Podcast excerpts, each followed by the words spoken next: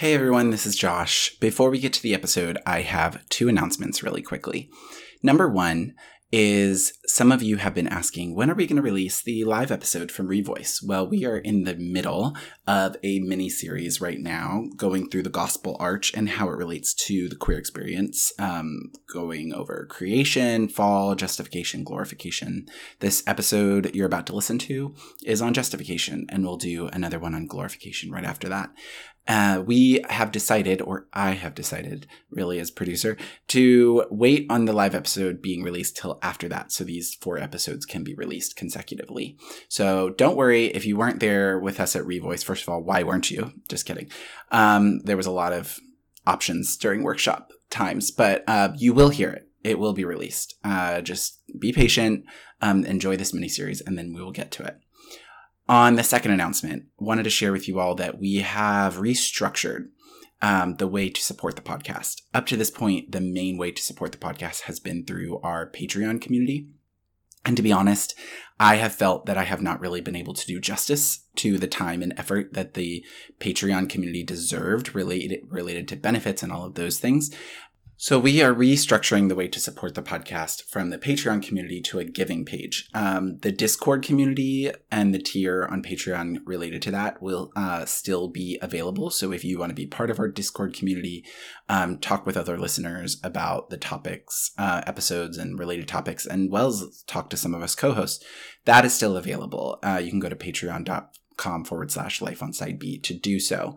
Uh, but the main way that we are encouraging to support the podcast will be on our giving page, which you can go to our website in order to, or on our socials in order to find it.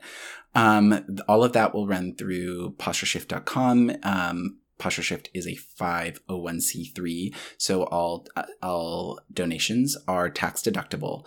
Um, but your donations really make this happen. We are a volunteer team, but there are still real costs to make this happen. Um, there's time that goes into editing, recording, all of these things. Um, and so your donations help us to continue as well as to expand. Uh, every single week, literally, we hear from a new listener who literally thought they were alone in trying to honor God in their sexuality and gender. They had no idea that there was a path forward. Uh, so your donations help us be able to get that out there and help under people understand that they're not alone and that God loves them and God wants to be in their lives. So thank you to everyone who has supported us through the Patreon community. Um, thank you to Posture Shift for making this happen. And thank you um, to all of you for listening, for continuing to support, for continuing to be here, for continuing to engage. We really, really appreciate it. With that, let's get into the episode.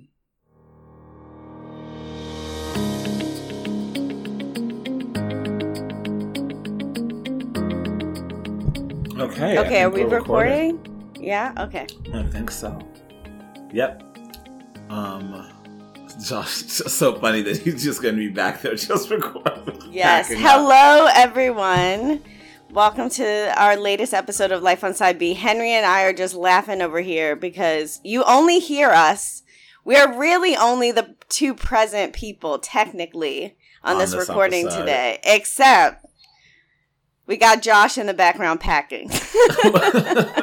We're watching him pack up his house, and I am he's packing up leaving. this house, but I am here present, listening as a producer. Josh Yes. is the embodiment of the Holy Spirit. yes, I was just about to say that. Okay. Who comes to our rescue in our ever present time of need. So, Josh, Exactly. if you hear us shouting, yes, interject. Um, good morning, Elizabeth. How are you? Good morning, Henry. I'm good. It is July 1st. And you know what?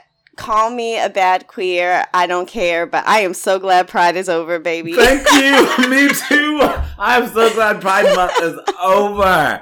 Like Josh said, he was counting down the days. He said that yesterday to me, and I was like, I have been counting down the days to Pride being over. Um, It's so true. I okay, so you know, I this is like I call it Gay Christmas Pride Month yes, because and with my work, it's especially like for um, you, yeah. Exactly. With my work, and now I have this dog in the background. Please forgive me. I'm trying to get rid of it. Uh, Um, they've heard Bishop on so many episodes of this Okay. podcast. Okay.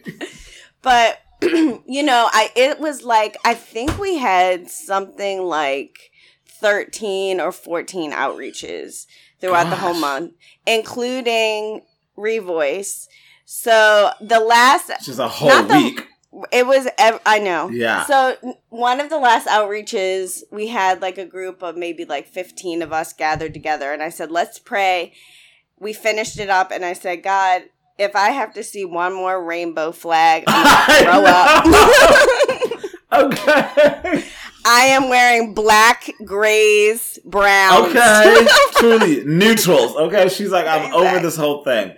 I mean, y'all did a lot, girl. Like, truly, congratulations. Just as I was like looking on social media and then just chatting with some people who are up there with you, I'm just like, oh my God, they're in these streets. Uh, Mm, in a good way in these streets. yes, okay. yes. But Well, God is good. And, you know, it honestly brings me to our last episode on sin. And I remember what Josh was saying about like when Josh was first getting back into embracing his queerness and, in Mhm. queer culture and that feeling of like, how do I see God here? Where is God here? Mhm. and that was that was my whole that was our whole month and it was such a blessing it's an exhausting exercise but Yeah. to be like jesus is here with all of these topless you know glitter sticker laden lovely queers like god is here in the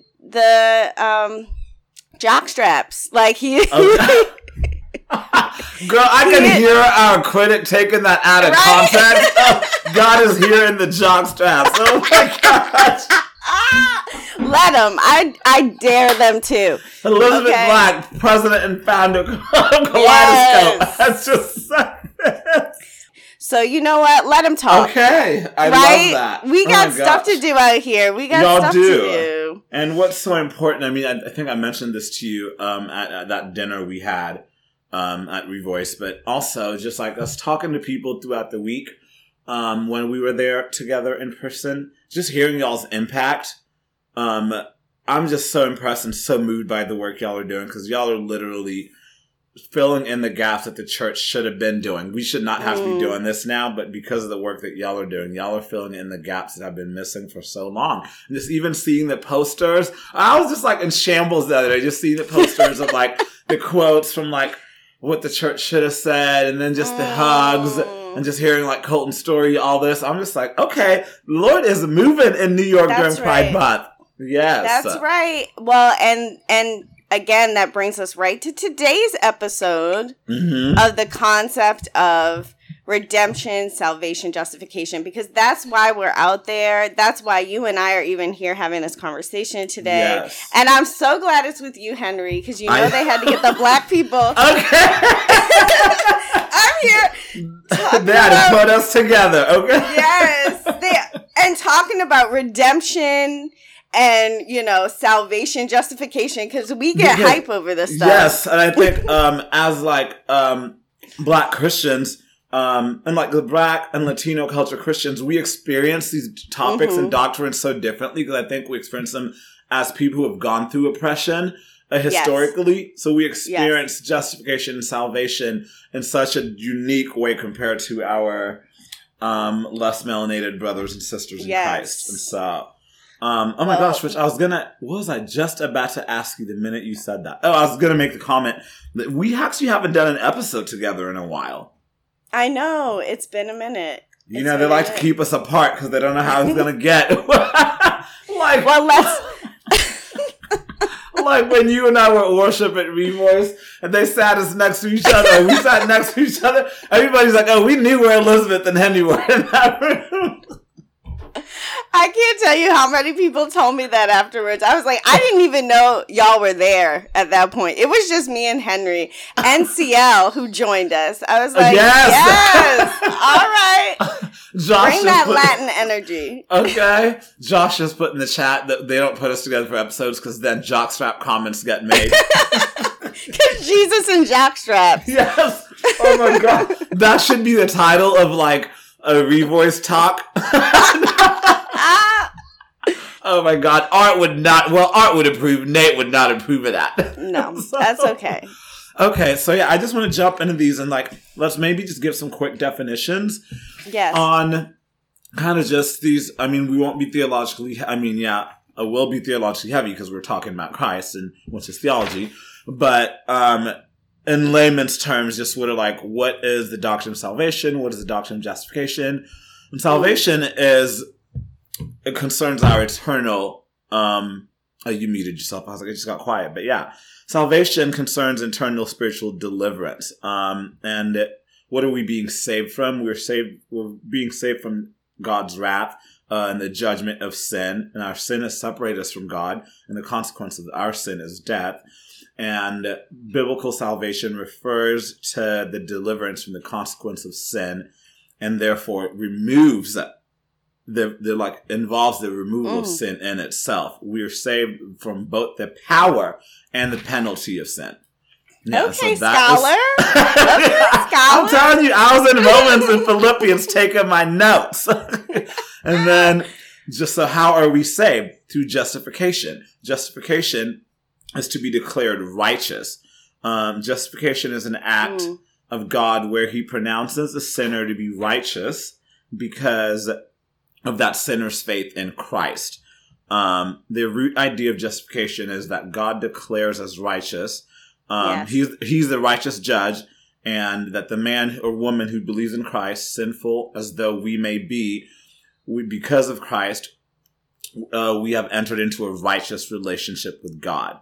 Mm. Um, Yeah, so justification has to do with God's declaration about the sinner. So what God says about us, not any change within the sinner. Can we repeat that? Justification please. has to do with God's declaration about the sinner, not any change within the sinner. So regardless of any change or not within the sinner, because of Christ, we are made righteous. And I want to read a quick passage, uh, Romans 3, 21 to 26. But now, apart from the law, the righteousness of God has been made known, to which the law and prophets testify. This righteousness is given through faith in Jesus Christ to all who believe. There is no difference between Jew or Gentile, for all have sinned and fall short of the glory of God, and all are justified freely by his grace through redemption that came by Christ Jesus. And I'll end All right. there. So, okay. so I got our you. theological terms out of the way. Woo! Yes. And so. No, but I want I want to sit in that for a little Yeah. bit because your your definitions were spot on, and just because I care about inclusive language, yeah. it is it is the justification of men, women, and everyone in Yes. between, Mhm. left, right, and center. But I think what stood out to me in your definitions the most, that's so important, is that we discussed sin in the last episode. So sin is this what separates us from God. Mhm. Um, that is what needed to be redeemed. Mhm. Salvation is that act, Mhm. the act or what is necessary uh, for for justification to happen. Yes. So Yes. justification is like the outpouring. It's the result of atonement. It's the result of salvation. Yes. It's the result of the work of Jesus. Uh, which I think is really important for us to talk about when we when we talk about these things. It's like because of the resurrection, Mhm. we because of because of God's or Jesus's death, we are forgiven. Mhm. Because of the resurrection, we are given new life. Yes. And because of those two things, we are both justified and redeemed. Come on Like now. what a what a work, right? Substitutionary atonement. Okay, you just broke down that uh, doctrine. Okay, yes. But it, it's just it's so beautiful because I think it also reminds us what did we even do? Where where was I in the equation? Nowhere to be Nowhere. found. and yet, yeah, and yet, um, I think our churches and the systems can teach the idea. You just said, where are we in this equation? Nowhere. And yet we can get so legalistic on works. yes. You got to do this in order to be saved. But in that equation that you just broke down, where were you and where was I? Nowhere doing the work. all all we did was receive Hmm. receive receive receive so what like to me this conversation is a conversation of worship yeah. because we're just sitting back and reflecting on the goodness of our God and our Savior Yes. who both who both did the work of salvation and give a, gave us the gift of justification and redemption. Like what and what a person to worship. Yes. Yes, and because like what is I'm so glad you said that it's uh an act of worship because when you receive such a tremendous gift, hmm um salvation and justification, what then can your response be but worship the person who gave this gift to Yes. you, right? Worship Yes. the person who made you in his image, um who delivered you from the consequence of your sin through justification and salvation. What then can you do but worship? So yeah, our response is to worship the one who did this for us. Yeah. Well, and also, okay, what else can we do but to worship? And I would say when we talk about this concept of behavior modification, which they touched on last episode, Mhm. and like works versus faith, Mhm. our our works, our behavior modification, if you will, what we do as a result of the justification is an act of worship. Yes, absolutely. Your response is- to it. Yes. Exactly. We're not gaining anything Mm. by by our obedience. We're not gaining anything by seeking after God through our behavior. We are only responding to the redemption that has already been given to us. Absolutely. I equate that even to um, so sometimes whenever I perform um, wedding ceremonies, I don't do it often, but um, whenever I do for couples who I believe are going to make it, um, that is like so, so what? You've done two weddings. Girl, I've done five, and four of them are still very happily married. all right, all right. That's good. That's good odds. It's good odds. but um, in Ephesians, a passage about wives submit to your husbands, and people don't like the word submit Mm, sometimes or whatever, and I mhm, get mhm, that. And I always have to be like, especially if there's non-believers in the room, I always got to catch it quick with like, hey, but that submission is in response to the charge of husbands lay down your life for your wife as Christ laid down his life for his bride, the church. And if someone is willing to die for you, and in this case, we're talking about Christ, what he did for us, the Mm. finished work on the cross, what is, would your response not to be to submit to that person? And because like our response to Christ and salvation is to submit uh, and be obedient, not out of strong, just legalistic reasons, but out of a desire and an outpouring for that to be our response of uh, obedience and submission to this great gift that we have received. Because where Mhm, else can mhm. where else can we get something like that? Exactly. And and I would say, you know, not to get into it too much, but it goes both ways it- Mhm. when it comes to a marriage relationship. Oh yeah, you know, absolutely. when when when you know in Ephesians when when Paul is saying that husbands love their wives, it does not mean in turn that wives shouldn't love their husbands. They're Mhm. also supposed to love their husbands the same way men need to be you know, for lack of a better term, obedient yes. to their wives like there there is because of again the commitment because of the sacrifice that each person is giving because of that that relationship now there is a sense of justification even between the two of Mhm. them Absolutely. So And- which again is the picture the picture of christ and his bride now. right so okay. we are Ooh, in should, it right We should tag team. A, we should do a wedding together. Okay. I would love that. oh my gosh you know i i sadly don't do weddings and it is one of the hardest things for me just for my ministry i've decided it's best for me to not officiate but girl any any way i can try to squeeze something like like that in i'm gonna do Okay. it so if it's with you if you do the official part Yes. I, i'll uh i'll come around it and, and lift you up Ooh, I'm so interested into why you don't do. Uh, that's another topic for another day. But I'm so interested.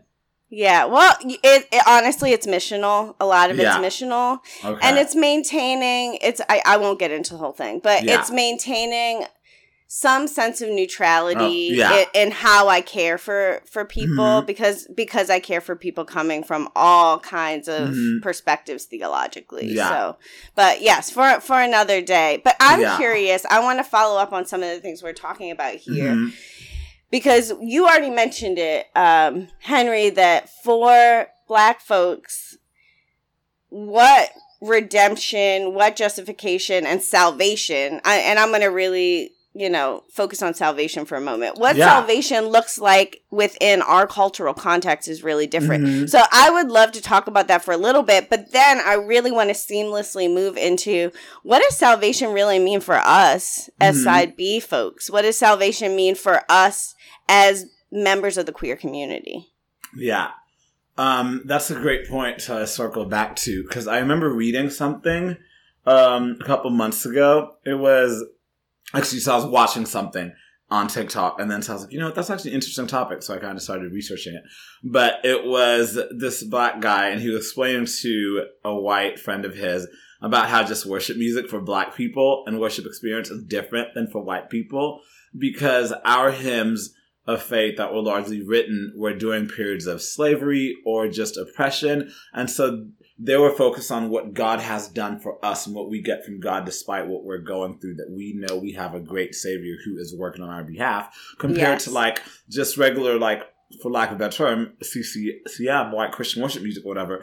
It's just more like just about God's characteristics and this and this. So it's like, all just it doesn't like contain a lot of storytelling outside of God Mm, himself, but mm, black mm. experience with worship and the music tells the rich story of deliverance and salvation and there's a reverence to it. And I Yeah. think because historically what uh, people of color throughout the world and even throughout Yes. the Bible have go yeah, throughout the Bible in and of itself have gone through. There's a much more like just think about uh the Israelites, think about Yep. Egypt, think about yeah, uh, Moses. It's like what these people think about the desert. It's like Mm-hmm. what the Lord has done. Their response to that from a cultural place is very different for people of color and marginalized communities, should I say, and that includes queer people as well. Yes. To even as to tag that into your second part of that, as queer people, what does this mean for us, people who belong to a Mm. marginalized community in the church? So yeah, you want to start there? Yeah, no, that's beautiful. And I I was thinking the same thing when I was preparing for today. I was looking up, okay, where where do we see redemption throughout scripture? And in the Mhm. Old Testament, time and time again, what people are referring to when they talk about God being our redeemer, it's God saving them from physical harm. Mhm. Like physical, you know, uh wars, um the you know being captured into other kingdoms. Like there were there was physical oppression that was happening among the people. And when they were saying god is our redeemer. God is the one who saves when they Mhm. talked about the salvation of the lord it was lis- it was literally from their enemies their physical enemies. So i think again like you were saying when we think about it from a poc perspective uh it is also the same like we have a history of physical enemies yes. you know of physical hardships and and in and slavery and um you know issues of immigration and issues Mhm. of poverty that when we talk about salvation though there is that philosophical there is that kind of supernatural spiritual forgiveness that we're referring to or physical sal- or uh spiritual salvation we're referring to Mhm. we are absolutely thinking about the fact that God is going to save us from our physical oppressors Yes. or oppression as well. Yes, it's like like in the Psalms, like David says, um, "Where does my help come from? My help comes from the Lord." We know that, Mhm. like, yeah, when people of color and Black people and like marginalized communities, we're talking about God is going to save us from these physical, dangerous, present harms, not just in the future or not just work done in the past, but already actively. God is Mhm, mhm. up. Uh, he will prepare a table for me in the presence of my enemies. Okay, that is salvation.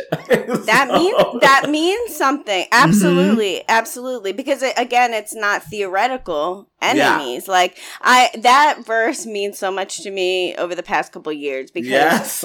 as many of you know, I've had some pretty terrible past ministry experiences. Uh, and my one, one of my previous uh, ministry employers had fired me after I very openly said I was racially discriminated there.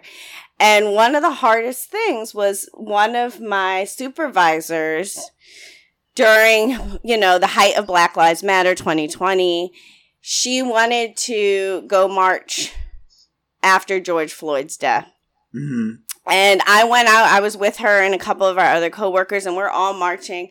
And I felt so blessed to know that, like, here are some of my white coworkers, and they want to be out here marching and Mhm. caring for the black community. However, it was only a few months later where I was experiencing some pretty racially discriminatory things coming from this same woman who was standing next to me.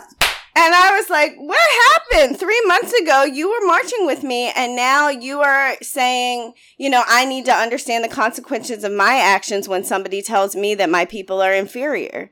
And that I need to make sure other people know how much I forgive them when they haven't really asked for forgiveness after harming me and my people. So, and then, you know, subsequently fired, right? Then Okay, so imagine that. imagine. So that was terrible. And then about six months ago, maybe a little bit more, I was on the train and I was doing a devotional and it was about loving our enemy. And I was like, Mhm. God, who are you calling me to love? Who is my enemy that you're calling me to love? And then I go, I'm on my way to this day long conference. And would you believe that woman is right there? I see her name tag when I go to sign in. Stop. I see her name. I get mine. I see her name tag right there. And I'm like, all right, guys. I guess That was a clear it. answer. Talk about And- a clear answer to prayer. It was an answer I did not want. Okay. But I was just like, I'm, you know, but the thing was, I called my friend and I said, pray for me. And she said, how are you feeling? And I said, you know what? I feel fine because Mhm. I've experienced the redemption of God. Like Mhm. I am justified. I am saved. I have received the redemption of Jesus. What do I have to hold against this woman? Now, Mhm. look, was she wrong? Yes. Yes. Was the establishment wrong? Yes. Were they my enemy in many Yes. Mm-hmm. ways? Absolutely yes. However, I got to feast. Literally, I had a spiritual feast that day Okay. knowing that my God had redeemed me, and this woman was two seats behind me, and I had this moment of prayer where I Mhm. said, Lord, I pray that she would be able to feast today too, that we would be Mm. sitting at the same table. That I would be seated with my enemy right here, and that all Mm. I could do was keep my eyes on you because you have redeemed. You are my redemption. You are my Mm. salvation. So you know, not to to bring up a whole personal scenario, but to me that that, was was, one of those that was one of those moments where I was like, I I felt the physical oppression of my enemy. Mm. Yet I could hold on and speak of the redemption and goodness of God because of how he justified me. Wow. And that is such a, re- that is what, whenever people talk about the posture of your heart, y'all, that is what they mean because the posture of Elizabeth's heart in that moment to be able to recognize and pray and even hope for this person and ask the Lord, go on, to go uh, to the Lord on this person's behalf and say, God, I want them at the table and to eat with me. Ooh, that's a response to the, huh? I don't know if I'm inviting them to the table quite yet. I might want them to eat at another table. Okay, Elizabeth Black with a spiritual maturity, y'all. Okay. but but but I think you know, Henry, that speaks to what good would it have been if all I was concerned about was, oh, I need my works to be right.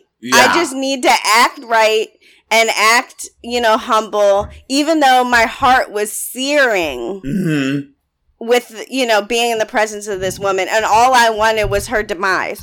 But but I could have done that. I was Okay. close. I can't say I did in one moment or another while I was there. But I think the the the goal was, or what God was calling me into, was to focus on the redemption, the gift of redemption that I had that day. Yes. You know what I'm saying? I mean, and that's like a good point because, like, I believe it is uh, in Corinthians um, about if we ourselves have received this free gift, who are we to withhold it from others as well? So it's like, you know Mm. what? Of course, people's actions towards us have consequences on this side of eternity. But in like in terms of spiritual relationships and forgiveness, who am I to withhold this, knowing that I've received the same Yes. salvation, justification from Christ? And so, Yes. okay, yes. come on, full Yes. circle moment. Okay, you had a what Oprah would call a full circle moment. Okay, But Okay. but now I, I do I want to make it gay because we got you know we got to make it gay. I want to make it gay, and I Mhm. I think that there is so much to the idea of salvation and redemption Mhm. that we need to discuss as a queer community. One because it's being used against us. yeah. Do You, know. uh, yeah. Go ahead. yeah, I'll just like yeah to just even start from the very basis Mm-hmm. of um being queer and like learning that you're queer, finding out, and then trying to talk to the church or believers about it and their responses. And I always run into like whenever people tell me that they for years and years they pray to be straight or this or that. I'm like I've never had the experience where I'm just like oh I want to be Mm. straight, but I think because part of it is like I'm not saying that the people who do that don't understand the gospel. I was like, I don't understand any better or worse than they do. I think it's how Sure. Christianity has modeled the gospel Yes. to queer people to where, where salvation is either not for them or redemption is not for them based on the Yes. fact that they are queer. And so I think that's whenever queer people come into the uh, this conversation and topic, or we look at it through that lens of queerness and our lived experiences. So many queer people feel that they are not worthy of salvation or justification or Mm, redemption because simply of the fact that they are queer. And I was like, that's a crazy, but that's what the church has modeled or has taught queer people, and we have internalized. A lot of us in our community have internalized that we are not worthy of salvation or redemption, or that we need to do more, or we need to do different, or we need to change in order to receive this. What Romans just told us was a free gift through no works Yes. of our own. Come on. come Yeah. on. And so that's like whenever I look at the queer experience, I think like, man, for so many years, that's what uh, queer Christians have internalized and have been taught or Mm. led to believe. And I thank God that by the grace of God and just through, I mean, by his protection, like you said earlier, like the physical deliverance of things that like Mm. I had never internalized that being queer in and of itself would separate me from God or would deny me salvation or redemption. Like that had never been my personal Mm. experience of that. But it grieves me when I think that it's been so many of our queer siblings, it's been Yes. their experience. Yes. Well, and I it's been my experience, you Mm. know, in in a very quiet way Yeah. because I grew up in the church and, you know, 7 years old was like Jesus is my lord, you know, Yeah. and I I Mhm. just wanted to follow him and then 12 13 came around and I'm like, "Oops, wait, well can can Jesus be my lord if this Mm-hmm. attraction is also very present?" And I think my conclusion over the years was no, like obviously not because Mm. you know, queer people go to hell and there's no way that they can be saved. They're not in the church, they are Mm. outside of the church. So, what, first of all, I have to pick between God and my sexuality. And I'm always picking God. Th- You know, this Mhm. is the, this was my Yeah. logic as a 12 year old. This was a lot. Talk about heavy burdens, Bridget. Yeah. Like, this was a heavy burden for a child to have to think through all by her little self over That's here. wild because as you're explaining that, I almost want you to just slow down a little bit and unpack that for the listener who might not be familiar. Because, like, as you know, we have listeners who will come from all backgrounds, Mm, and we have mhm. straight people listening. So even for me, as you're saying that, as someone who is Wow. this is my lived experience, but to go back, if you would, if you don't mind, and unpack that I slowly, that at 12, 13 years old, you're realizing or you're thinking through oh well of course queer people are going to be separated from the lord so like this like i have to do something different i have to carry this burden i have to change like what did that feel like and like where did that internalized message come from Yeah. I mean, the message came from the church. Mhm. It, it came, you know, it came from my family, even in ways where my family didn't say it. You know, obviously, Mm. there were moments where members of my family said things that were Mhm. pretty horrific about Yeah. where queer people should go. Mhm. Um, but you know, those. it it was just it was just the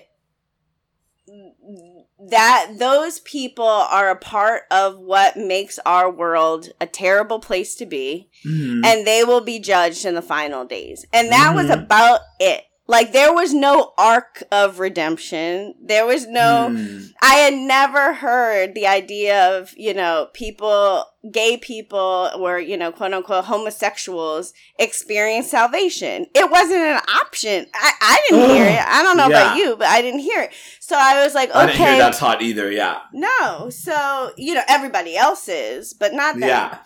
Um, so I was just like, all right, well then I gotta I'm I gotta pick God, and that just means that this cannot be a part of who I am, my story, nothing. So I just pretended like it didn't exist forever until you, Henry, until I heard you at Revoice, where I was like, why is this brother's story so familiar to me? I do not know why. And then, you know, God opened that experience up. So I love you that. you Thank you're a kindred spirit in many ways but all that to say uh, when you were speaking this is what i heard i heard what i learned about salvation is that when god comes to ch- to save he changes our story when Hmm. jesus comes to save he changes our story i actually don't think that that's true i think what salvation and redemption does Mhm. is it doesn't change our story, it continues our story. Yes.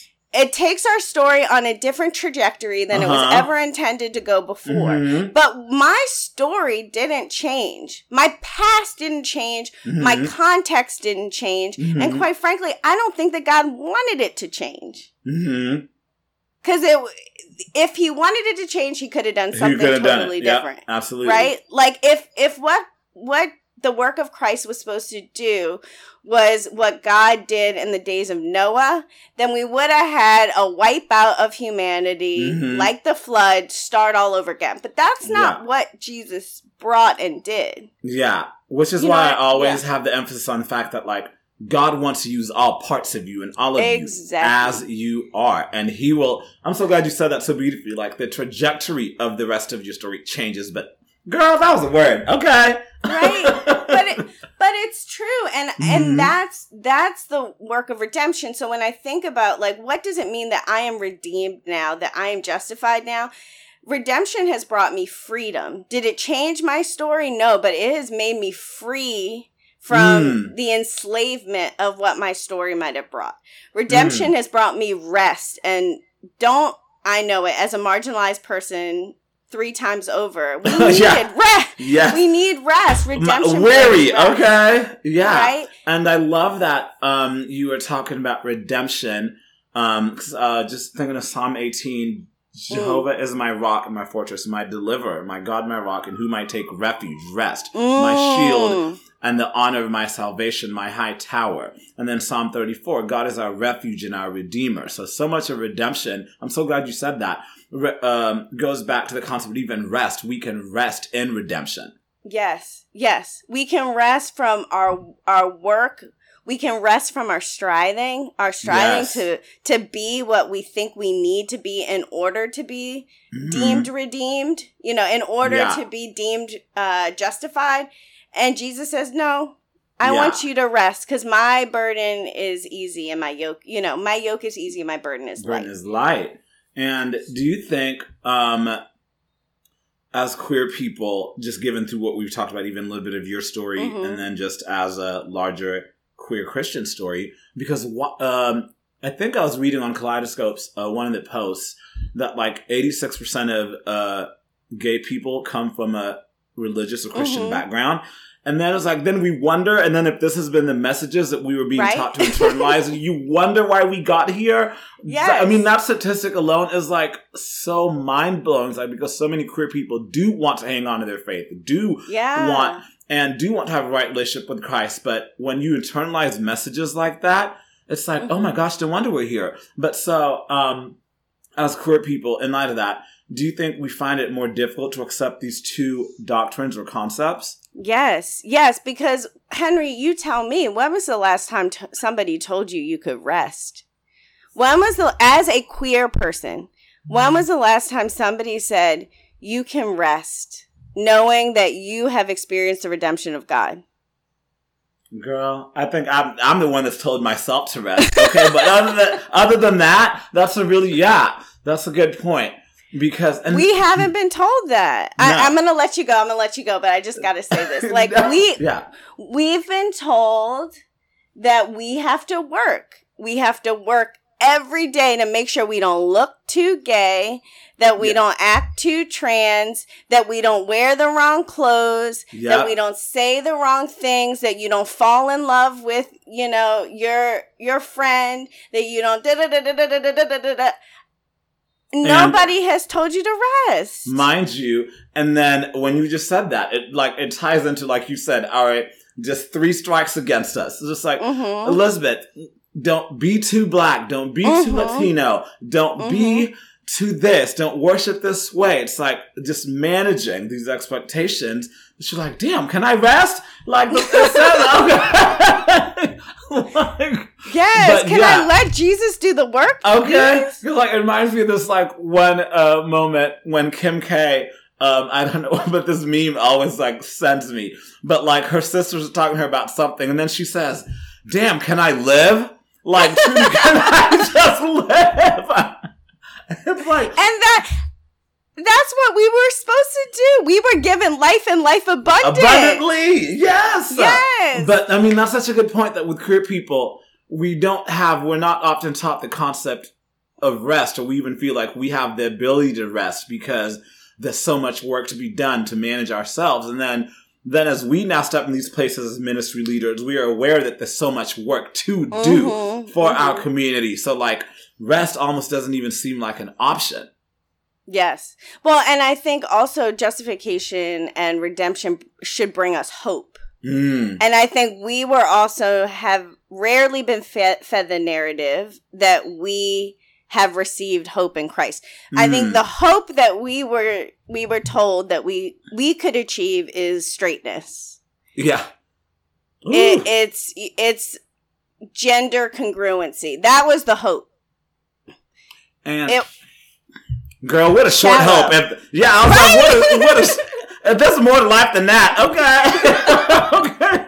Ooh, Lord, if my hope is being straight, I'm looking at how they're living. I don't think that's my hope. I know. I I was I was quote unquote straight for the majority of my life, and I can tell you that that was some shallow hope.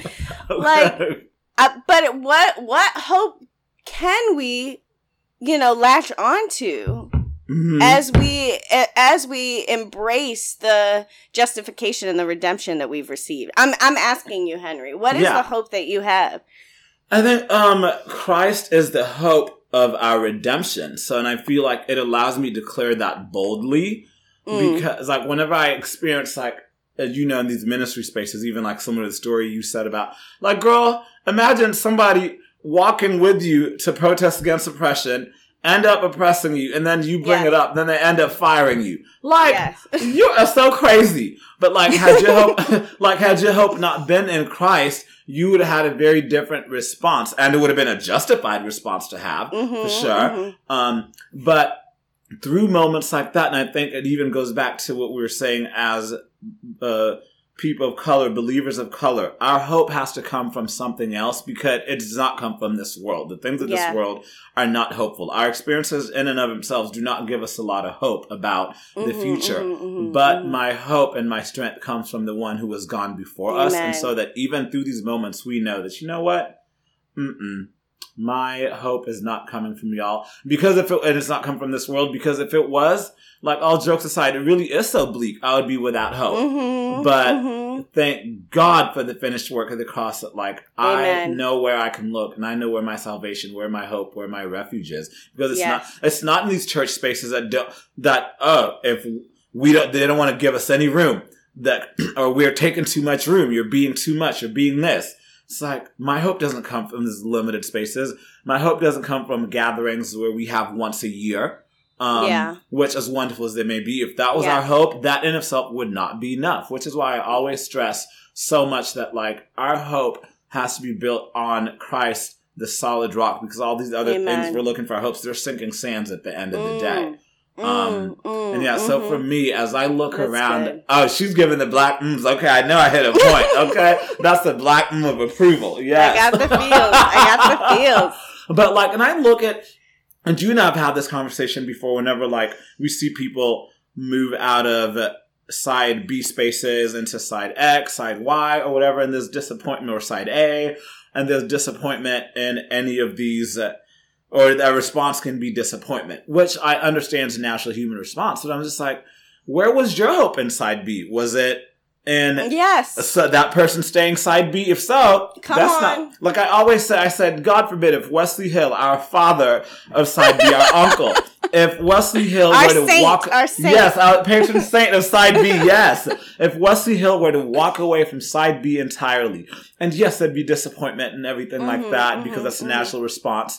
Um, but I, girl, I remember a couple years ago when certain people upside B, people were running to their fainting couches, writing dissertations. Wow. I was like, was your hope in these two people staying side Yes, B? come like, on. was that the anchor to your faith and salvation? No. That anchor to your faith and salvation needs to rest on the bedrock of Christ. And if it doesn't, then like go back and re-understand your salvation Mm. and your redemption and the hope that you have because of that. That is a word, Henry, a challenge to us today. And I love the in the background. I'm watching Josh pack his like 85 Bibles at the same Yes. time. So And you know that boy knows where his hope is. okay. And I can tell Josh is itching to 86. be. Josh is itching to be in this conversation. I I, see him sitting there.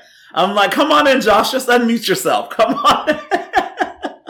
Join the worship set. Uh-huh, Join exactly. the worship. Oh, he's pulling up that chair. I love it. I love it. Yes. No. Okay, Yes. Henry, I got it. While Josh is getting set up, I yes, also love say, this. when I think about our hope as queer folks, our I loved what you said. Our hope cannot be in other people. Our hope cannot be in, in even in the community that we're Mhm. building. It's a picture of it, and it Yeah, needs oh. to be a strong picture of it. Yep. But our like my hope is also in that God will use my story. My story isn't my crutch. My story isn't my failure anymore because it's redeemed.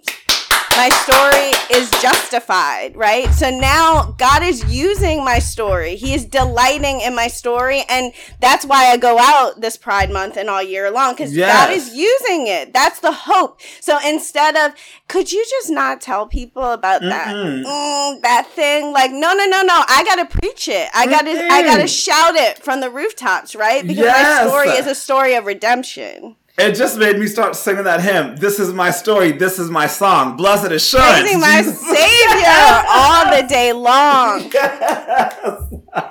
Come on now. Oh, this we're going is to my church. story This is Mhm. my song. Okay, not us on a Saturday morning turning up with scripture. Okay. Y'all, I'm loving this. oh, Josh, welcome. Hi. You know I can't stay away from a theology conversation for too long. and, and a worship set and a worship You set know what? Okay. Gosh, I have just been sitting as Mm. I've been um, listening to y'all talk and packing up my life. Um, sitting in what you said, Elizabeth, about our lives are an act of worship. Like that aspect of like when we truly understand that salvation is through Christ alone, that our lives become worship. And oh, oh, that was beautiful. And this story of you with the woman at that event, the table of my enemy, you know, ah, there's so much. Y'all, I, I don't even know what I'm here to contribute, but I'm just, I'm here to cheer on everything y'all are saying. Yeah, J- Josh, I want to ask, um, as someone from you, like you, when you had your season hmm away, like I have had my seasons away from the Lord, and then you come back, and so what did internalizing or unpacking what salvation and redemption, justification and hope, and all this topic, what did that look like for you unpacking it? And reordering it in a way that made sense for you to actively come back and live out your faith. Ooh, okay. Man, Just Henry taking question. over as the question maker of the. I'm. I usually sit behind the questions and Uh, ask. I them- love asking questions. I know Uh, they're they're so fun. um, I think a big thing for me was the fact that when I became a Christian, um, when I was getting out of sex work, and I knew, you know, like a lot of like rehab kind of rehab and recovery systems, they they focus on higher power, and I had grown up in Mm. faith, and so I was like, Christ is what it will be. Um, but I think a big thing that helped me is I remember going to God and going, God, I don't, I need you to love me how I am right now. I'm not going to figure this out. And that's kind of where I moved more into affirming theology when I first became a Christian. I think that that was so healing for me because I just was like, I'm not going to figure it out. I refuse to because at the moment, I need you to love me in the here and now. Mm-hmm. The former sex worker Yes. who is like then getting engaged to a non-christian um, man and like all of these things. And i was like god i just need to somehow internalize that you love me through all of that. And i think that for me that was so healing to especially because i still went through an ex-gay program right after that that really tried to teach more work-based stuff. But i think because i had been able to have that period not that I've been uh, immune to works-based theology. I mean, I think we all internalize it to some extent, but um, I think for me, it's been really helpful that even as I've gone into celibacy and moved into all of this stuff, and had more chaotic moments since then, as we've all heard about on this podcast. Um, that it's helped me to remember and allow those moments to be a point of going, oh yeah, this isn't based on me. None of this Yeah. is based on me. Um, I am invited into salvation. I love that. Um, like this is God's invitation to me. And um, so I think that even when I've had moments where I haven't lived, like as I've talked about when I had the affair with the guy and all of those moments, and all of the pain and the shame, they were moments that God was able to invite, hey, this is a moment for you to remember none of this is about you. Mm. None of this is about you. Wow. And that even answers the question Elizabeth and I posed at the beginning, I think when we were talking before we started recording. But what does it mean for these things to be redeemed in our own lives, given the fact that this season Yeah. is about uh, redemption? So, Josh, I think what you just said was a beautiful way of explaining what it means for salvation, justification to be redeemed in your own life from how you were taught or how you went through it. Yeah. And Elizabeth, what does that mean for you in your own life? Do you think, um, and the lives of queer people? Like, how do you think redemption? I know it's. I was. I'm thinking about. it. I was like, I don't even have my own answer yet. but, Yeah. um, yeah. What do you think wait that means, or what answers. is, or, or what does that look like in your own life?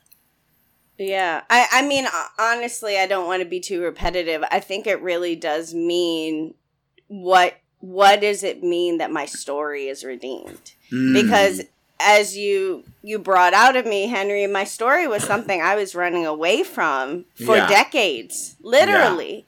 You know, my story was something I was running away from so that I thought I could run to God better. If I Yeah. ditch my story or this part of my story and just run to God, then I'm going to receive that justification I was always looking for.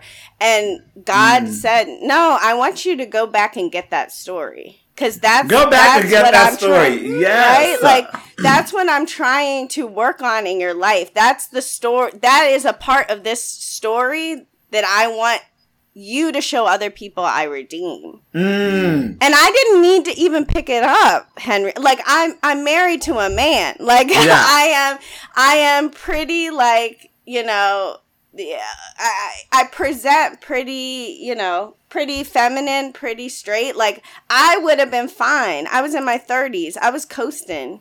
But Mhm. God said, "Nope, we're not going to leave that in the darkness because when God redeems, he brings everything into the light." And that used to be that needed to be redeemed in my life because Yeah. I thought that that meant God was coming to shame the hell out of me. That he Mm. was going to bring everything into the light that when I die, there was going to be a big screen TV where God was going to show all of my sins in front of everybody. I don't know where I got that from, but that was literally something I believed. Mm-hmm. And that was how God was going to bring things into the light. But then God said, Nope, I'm going to bring it into the light so you can see how I'm going to redeem the heck out of that thing.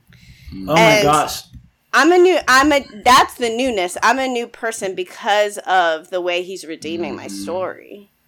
And so I love when you said that when go back and pick up the story and he's redeeming it and you said Oh, because this made me think of the verse, I will restore to you the years the locusts have stolen. So even those years that Yes. you were running from your story or not using it, the Lord through now the ministry, oh, I just got chills because that's the redemption part of your story that you're using is like you're helping other people see those years is not wasted because, or see their lives is not wasted because the years that you thought were wasted. Look how God is using them now in your ministry.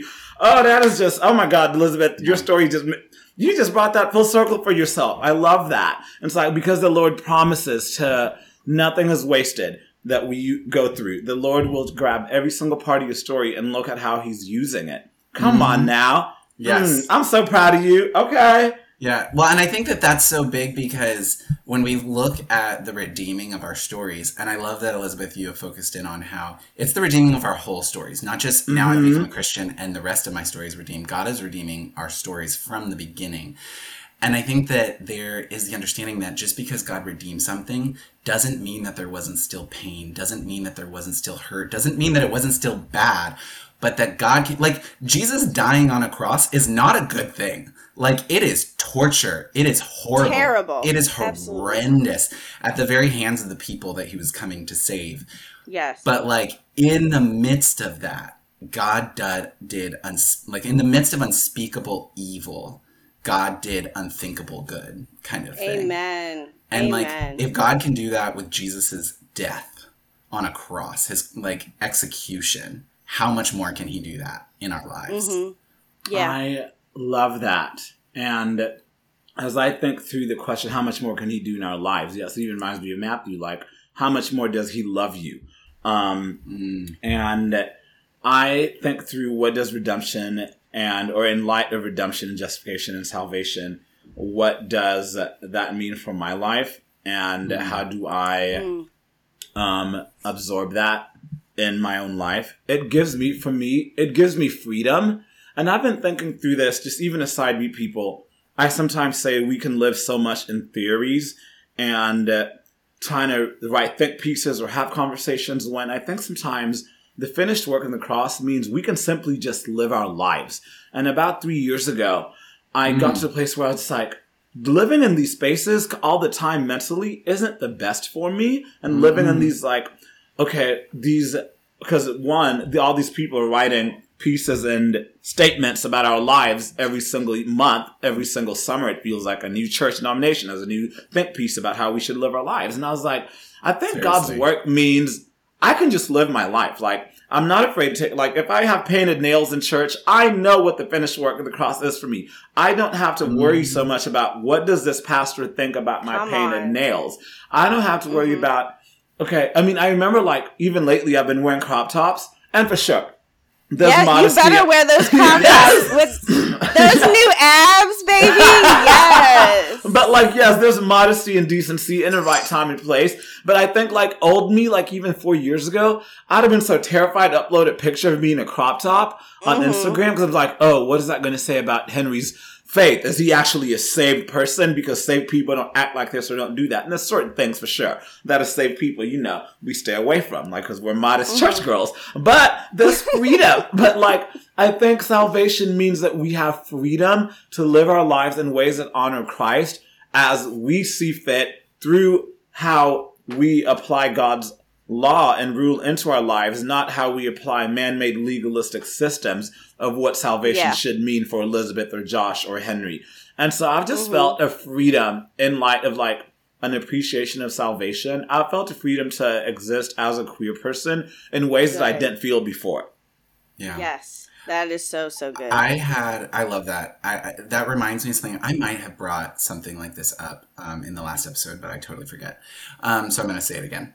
Um, I feel like we were all taught that understanding of um, you have to figure out, like you need to sit with Yeah. God and get it all figured out Yeah. before you Before you take communion, before you yeah. take communion.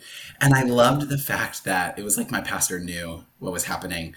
And he Mm. was talking, um, he was talking uh, at the thing that of, of the church I was going to, and he said um, about how um, we are invited, even in our darkness, Yes. to the communion table and um, it's something that my current pastor says because my my well a pastor who was at my current church that just left about how if Judas was um, invited to the Last Supper, then you are invited to the communion table. I just read that this Woo! yeah, Love that. right?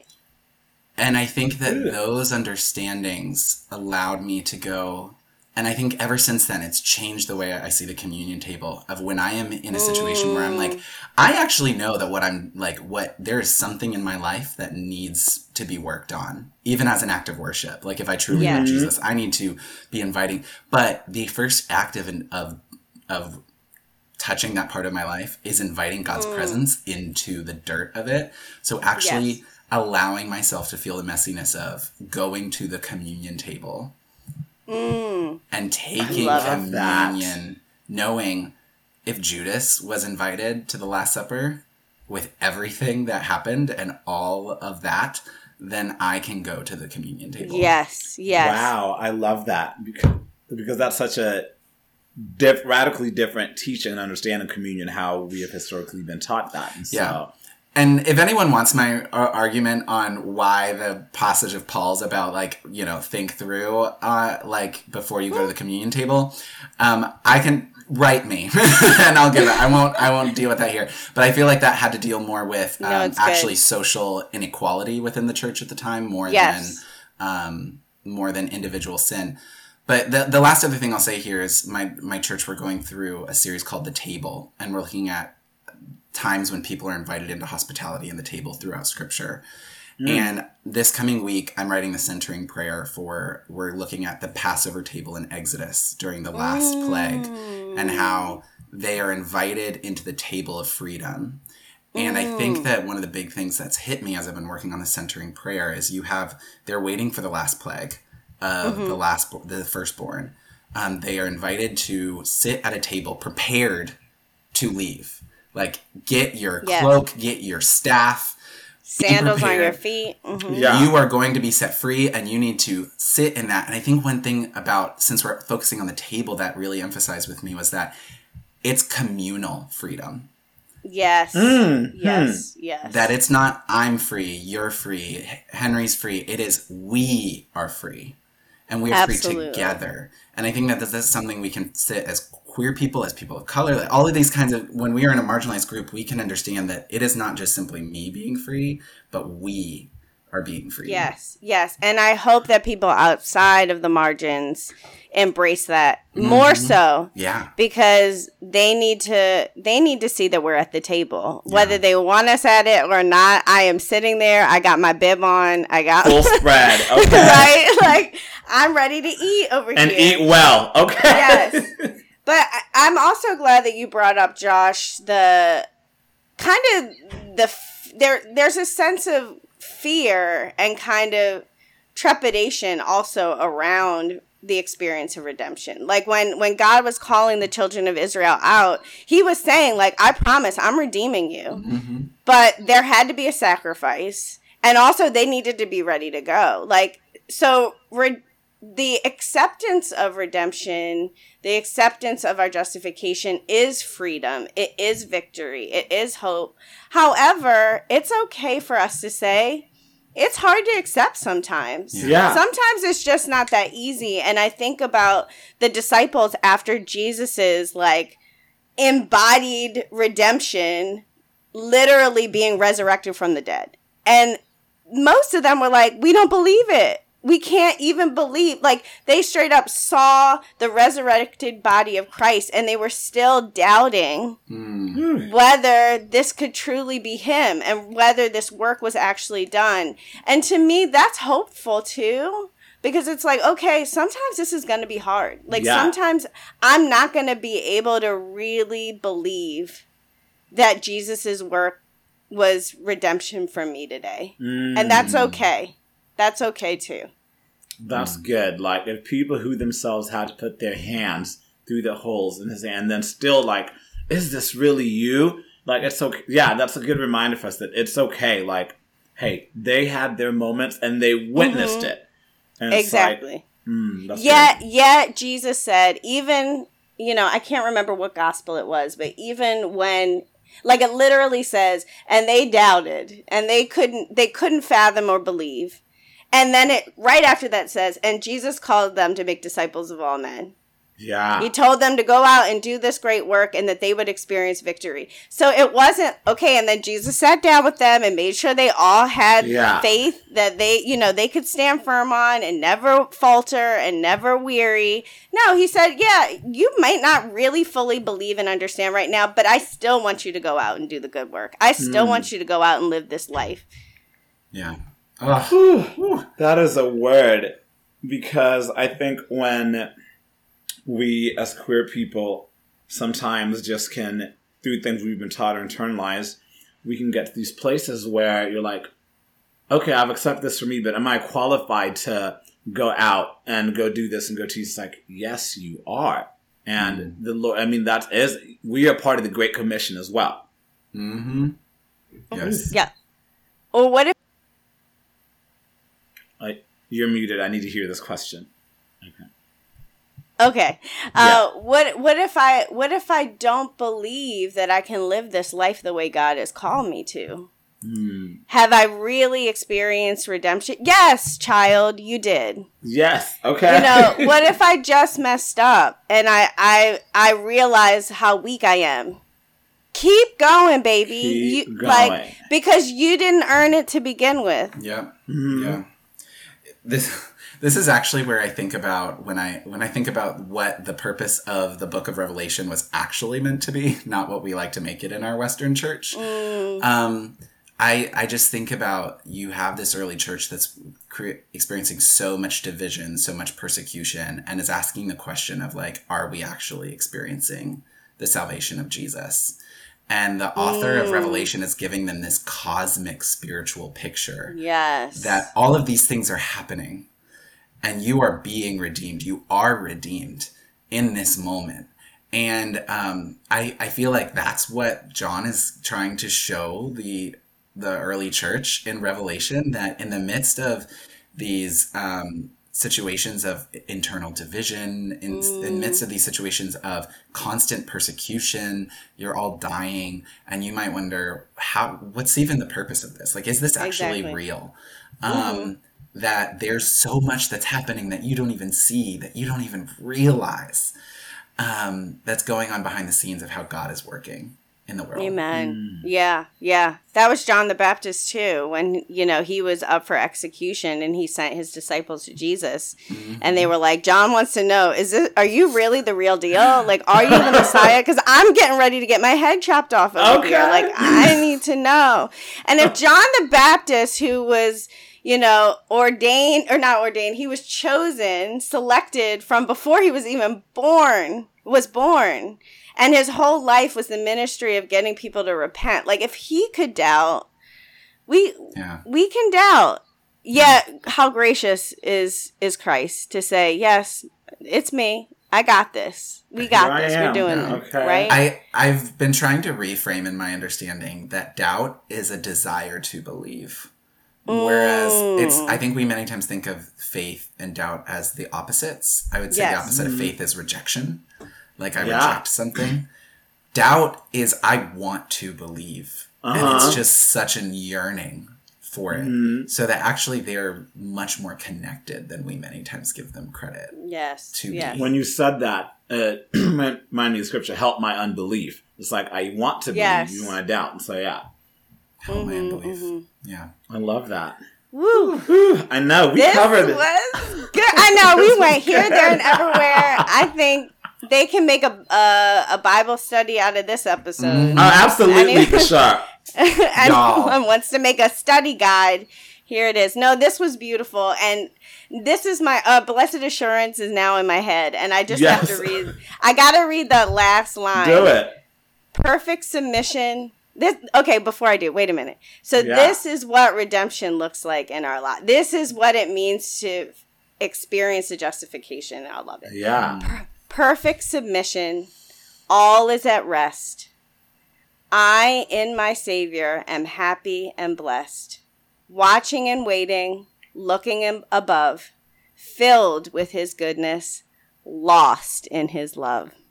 Love that. What a note to end on. Wow. Hallelujah. Yeah. Wow. Amen. You know, I, I this, love that. This four part series we've been going through has been gold. And every single time we go, how is this episode going to go? And it just is killed. Y'all killed it. Come on, Holy Spirit. I know. I know. We've had All you gotta do. We've Go had ahead. constantly everyone go, oh, creation. That one was my favorite episode of this. Oh, sin. It's almost one of my favorite. Oh. Y'all, I can't. I already know people are gonna come back and say, I love the salvation episode, the redemption episode, um, and it's one of my favorites. Y'all were killing it. I was having. I was in church while packing. okay. That's Uh-uh. right. But we did to Joshua, like, you know, if you go to a black church, they'll just call you up. You sitting there minding your own business. They're like, oh, come on, Brother Josh. Okay. Let's get a word today. Do you Yeah. have a testimony for oh, us? they put you on the spot. I used to hate that so much in African church because then that extends the whole service so long. It's Four hours later, yes. Latin America as well. You never knew. You Oh, never for knew. sure. Mhm. Oh my goodness. Well, I don't know how long this episode has been, but I feel like it's been long. So I bet It's people been feeling long. The, they feel the same thing. But they came to church today. You know, have Mm-hmm. your communion afterwards. We're going to be passing around the offering plate. Okay. I love that. Patreon. Thank you. Yes. Yeah. I'll wrap it up first, but thank you This all for awesome. uh, for this. Thank you, Elizabeth, Henry, for taking us to church today. Mm. Thank you for everyone who's listening. We love hearing what you guys are getting out of these episodes. Been loving everyone who's been writing, so please let us know. Let us know what Mm. what you thought and continue the conversation. So uh, we hope you have a great week, and we'll talk to you soon. Bye, everyone. Bye.